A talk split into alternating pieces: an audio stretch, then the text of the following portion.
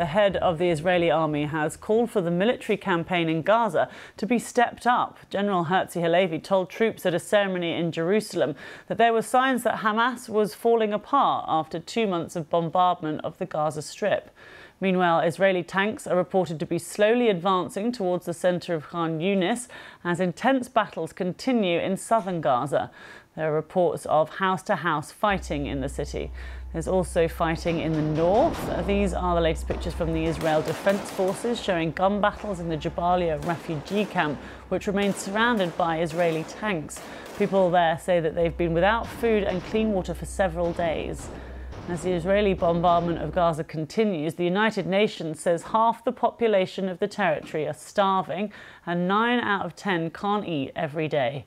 The UN Food Programme, World Food Programme, insisted that only a fraction of the food supplies needed were coming in.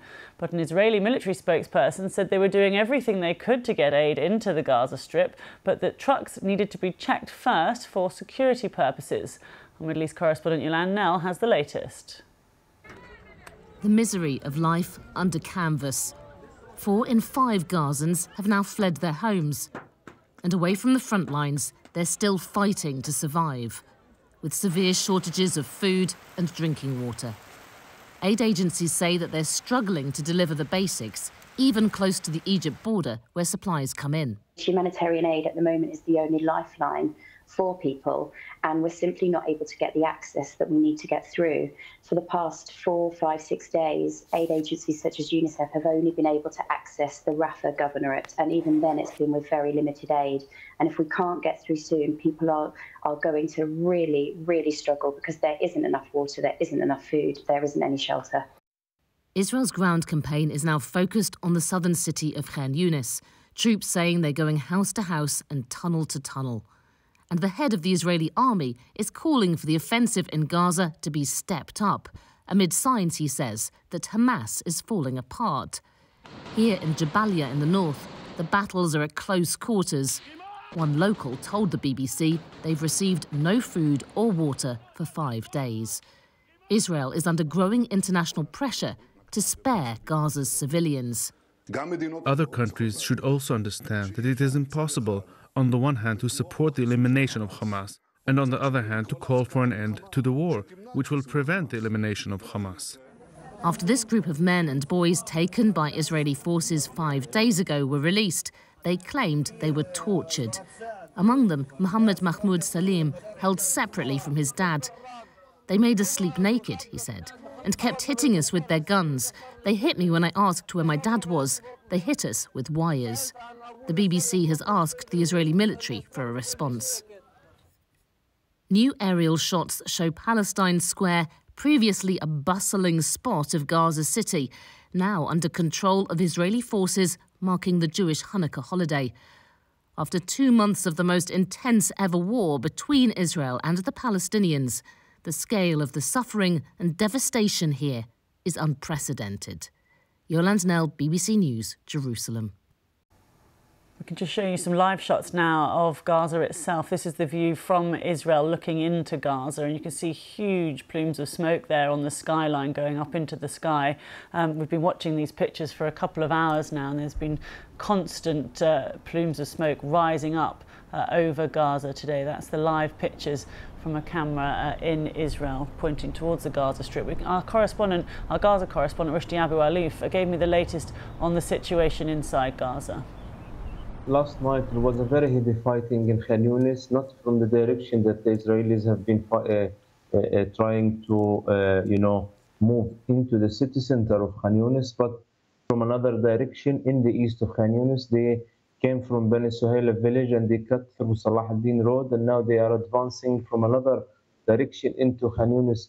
People were talking about very heavy fighting overnight and, and this morning with also Israeli artillery fire was heavy in that uh, area. The uh, since the collapse of the uh, humanitarian ceasefire, the Israeli army was pushing hard towards the city of Khan Yunis. Khan Yunis is the second biggest city in the entire of Gaza Strip, and it's the place where about a million people came displaced from the north, and they were taking Khan Yunis as, as a shelter. Now they have to to move further west to the area uh, called Al Mawasi. It's a very small area, not uh, not designed to receive this number of people.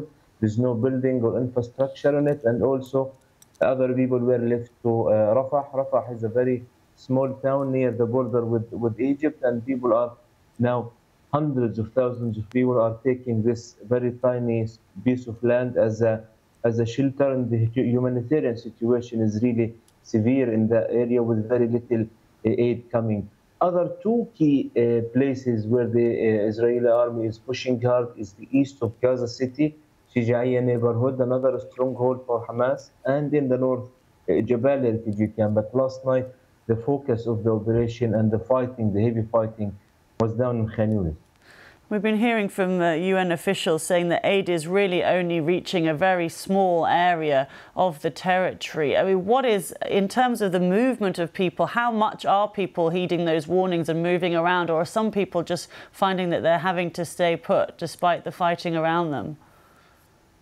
Yes, I mean, like in Jabalia in the north, there was warning from October the 13th, about over like a month ago for the people to leave, but because the, the, the, the, south is very crowded and people don't know where to go. And since the Israelis are controlling the main street, Salah ad-Din Road, and there is a checkpoint and fighting, according to Hamas run local authority in the north, there's still about 100,000 people in Jabalia refugee camp itself, and that's almost like 30% of the uh, total uh, number of population who lives uh, normally in Jabalia camp is the biggest camp, about 250 thousand people. And according to uh, uh, like local authority and the UN, about half million people are still in Gaza City uh, and the north. And since the, the this map of the, this divided Gaza into too many blocks were published by the Israeli army following the ceasefire, about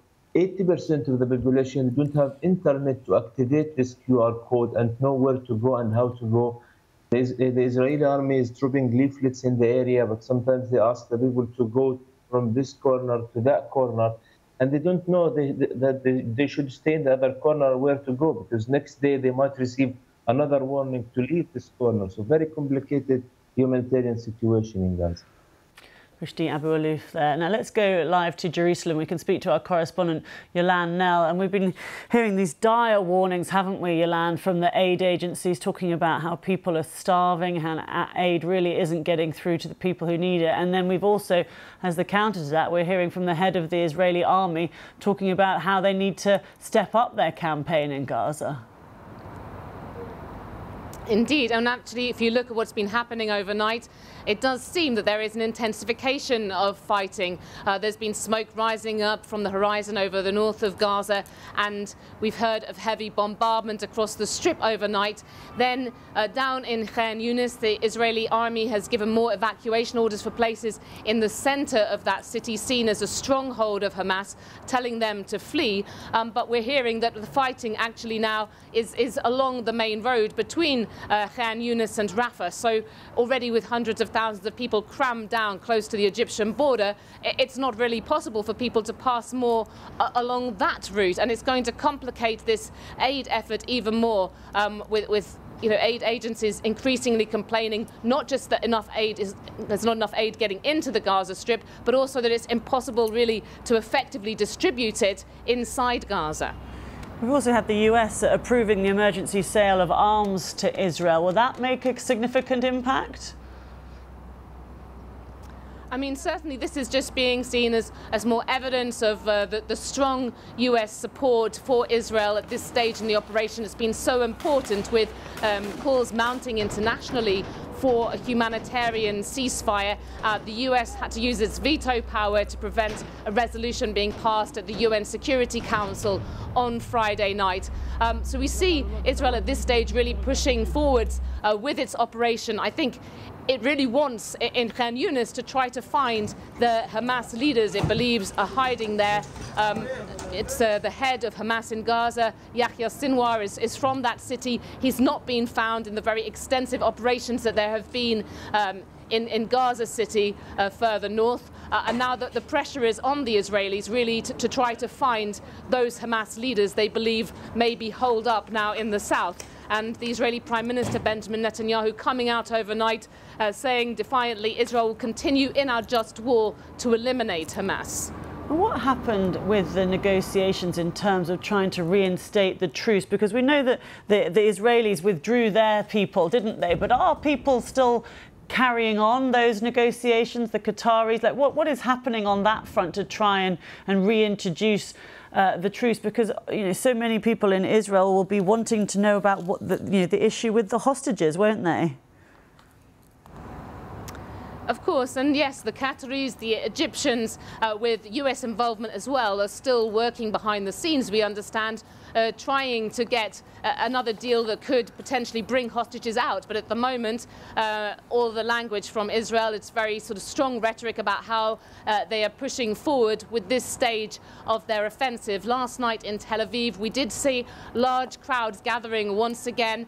Um, it's making it sort of more solemn for Israelis, the fact that this is the, the Jewish Hanukkah holiday. Uh, there are many families who have hostages still being held inside the Gaza Strip for whom you know, this, is, this is a really difficult time. Um, and 137 people still believed to be held there. And there are calls from some section of Israeli society for the Israeli government to do much more to bring those people home.